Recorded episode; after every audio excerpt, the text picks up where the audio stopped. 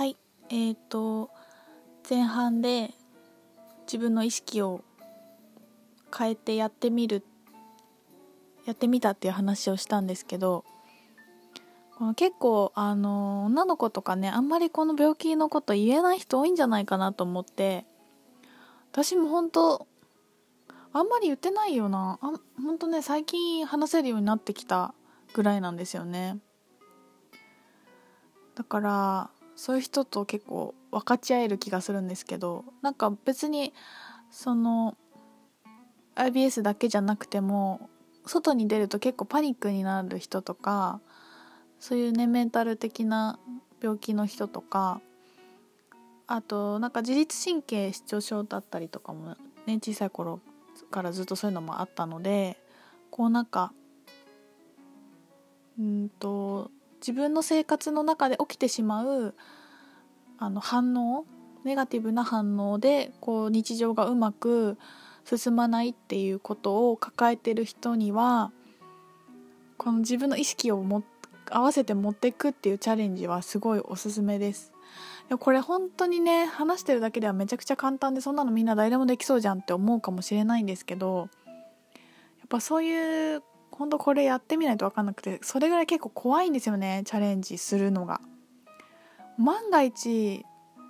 失敗して、まあ、失敗とかないんだけど良くない方向に触れてしまってもうなんか倒れたらどうしようとかね家に帰れなかったらどうしようとか救急車呼ぶことになっちゃったらどうしようとか。でそれがまたその仕事あったりとかするとね全部時間が遅れちゃってとか。まあねいろんなこといろんなこと毎日考えて生活してる人もいると思うんですよね。そういう人とちょっと分かち合えると思うんですけどあの自分の安心な可能な生活範囲で小さなチャレンジをするとでその自分の最善のじゃあストーリーは何か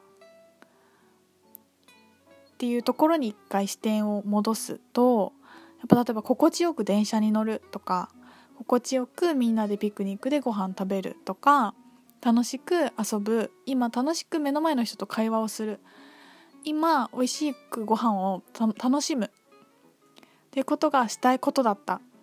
実は体の不安じゃないかったしたいことは。っていうことにもう一回気づいて戻してでここはもう本当に安心な場所だからいや最善な風にきちんと体もついてきてくれる。っていうことに対して信頼してみるんですよね。でもこうそずっと病気だと体が自分の思う通りにいかないのがノーマルだからって思っちゃうんだけどね。はいということをしてみて。だからそれが、うんと、家を出るのもなかなかできなかった私からすると海外旅行なんて海外でピクニックだなんてもう最高レベルなんですよ。ほんと自分を褒めたい。褒めてるところなんですけど。ねあのー、ちっちゃい頃の風景として家族でお出かけするよってなったら出かけますって言ってから1時間かかるんですよ私家を出るまで。それが怖くてトイレから出れなくなっちゃうんですよね。であの両親は理解してくれてたのでなんかもうため息つきながらとりあえず待ってくれるんですけど、まあ、妹とかは「なんで遅いの？何してんの?」みたいな感じになってその家族を待たせるっていう今度罪悪感でもう負のループにずっと入っていき、まあ、なんだかんだ家出れるんですけどねでなんだかんだ毎回大丈夫なんだけどそれをずっとやっててまた周りを付き合わせてるともう気持ちがこうどんどんどんどん落ち込んでいってしまうんだけどでも今思うと本当にそれが物心ついてからだのでほん多分ね3歳 5, 5歳ぐらいからなんじゃないかな。そうじゃなかった記憶が本当にほとんどなくてもう幼稚園行ってたる幼稚園の後ぐらいかなだと思うんですよね。なのであの意識が体の中にあるっていうチャレンジを自分で設定してきたんだろうなと今思ってて。でもそれに気づけなかったからもう30年ぐらいずっともがいてしまっていたんですけど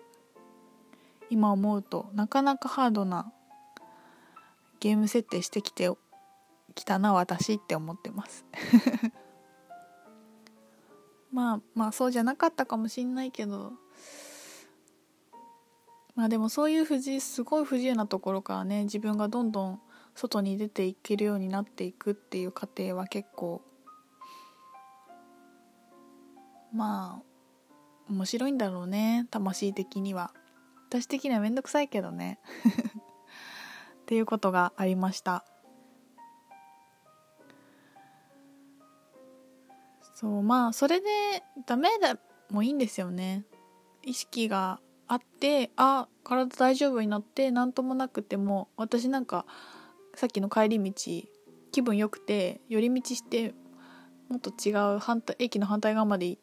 お散歩しようかなとかって思っちゃったぐらい良くなって帰ってきたんですけどちょっと荷物が重くて普通にお家に帰ったんですけどあの最悪のとことがあっても別にねいいんだけどね。大丈夫なんだけどね。でもやっぱそういう人って何らかの最悪なシチュエーションに何度か会っててその思い出とかがやっぱりあるからあの時のこともう一回起きたらどうしようとかね。そういうふうに思っちゃうっていうのがあるんじゃないかなと思うんですけど。もう意識を変える。なんかやっぱね食事とかあんまり関係ない気がするな。あのあるんですよ。あれまあその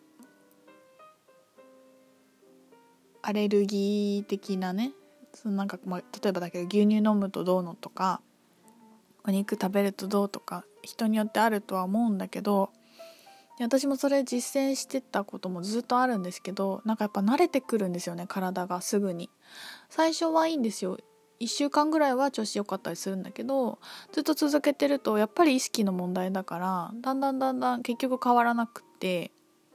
で薬も大体最初効くんですよ。意識だからね。効いてる気がするから効くんですよやっぱり最初は。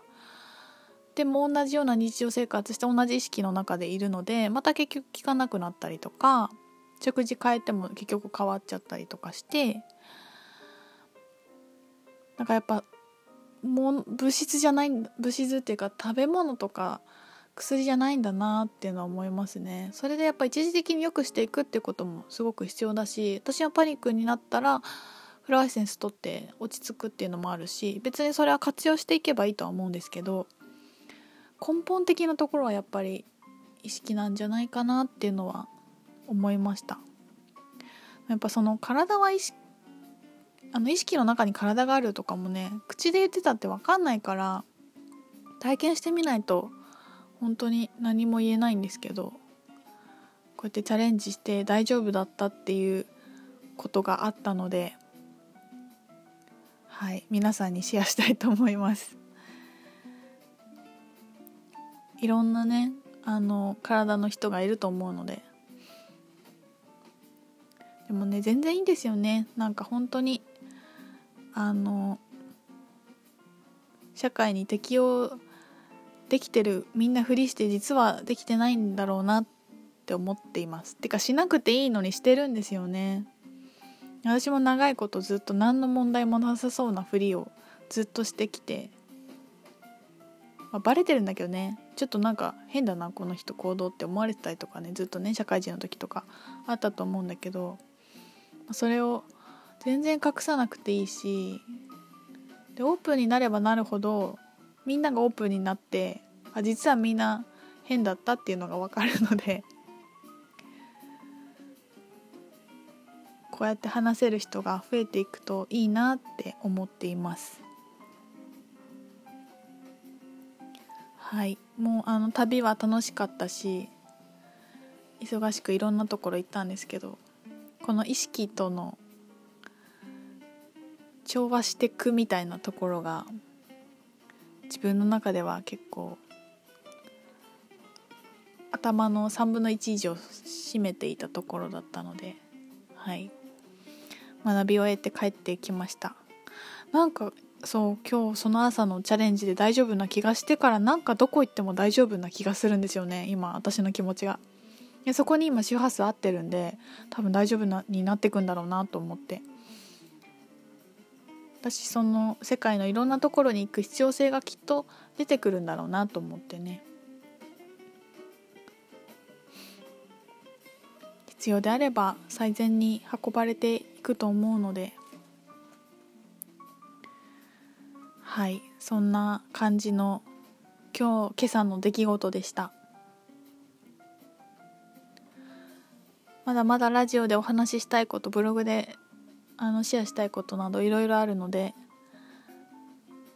また配信してシェアしていきたいと思います。あメールマガジンの登録が200人を超えたんですよ。ありがとうございます。もうあのすごいマニアックな宇宙の話ばっかりいつも書いてるんですけど。ねその200人登録を記念してちょっと一言リーディング企画とかしたいなって思ってるんですよね。でちょっと告知文章を作っていろいろあのまたお知らせしたいと思ってるので皆さん楽しみにしていてください。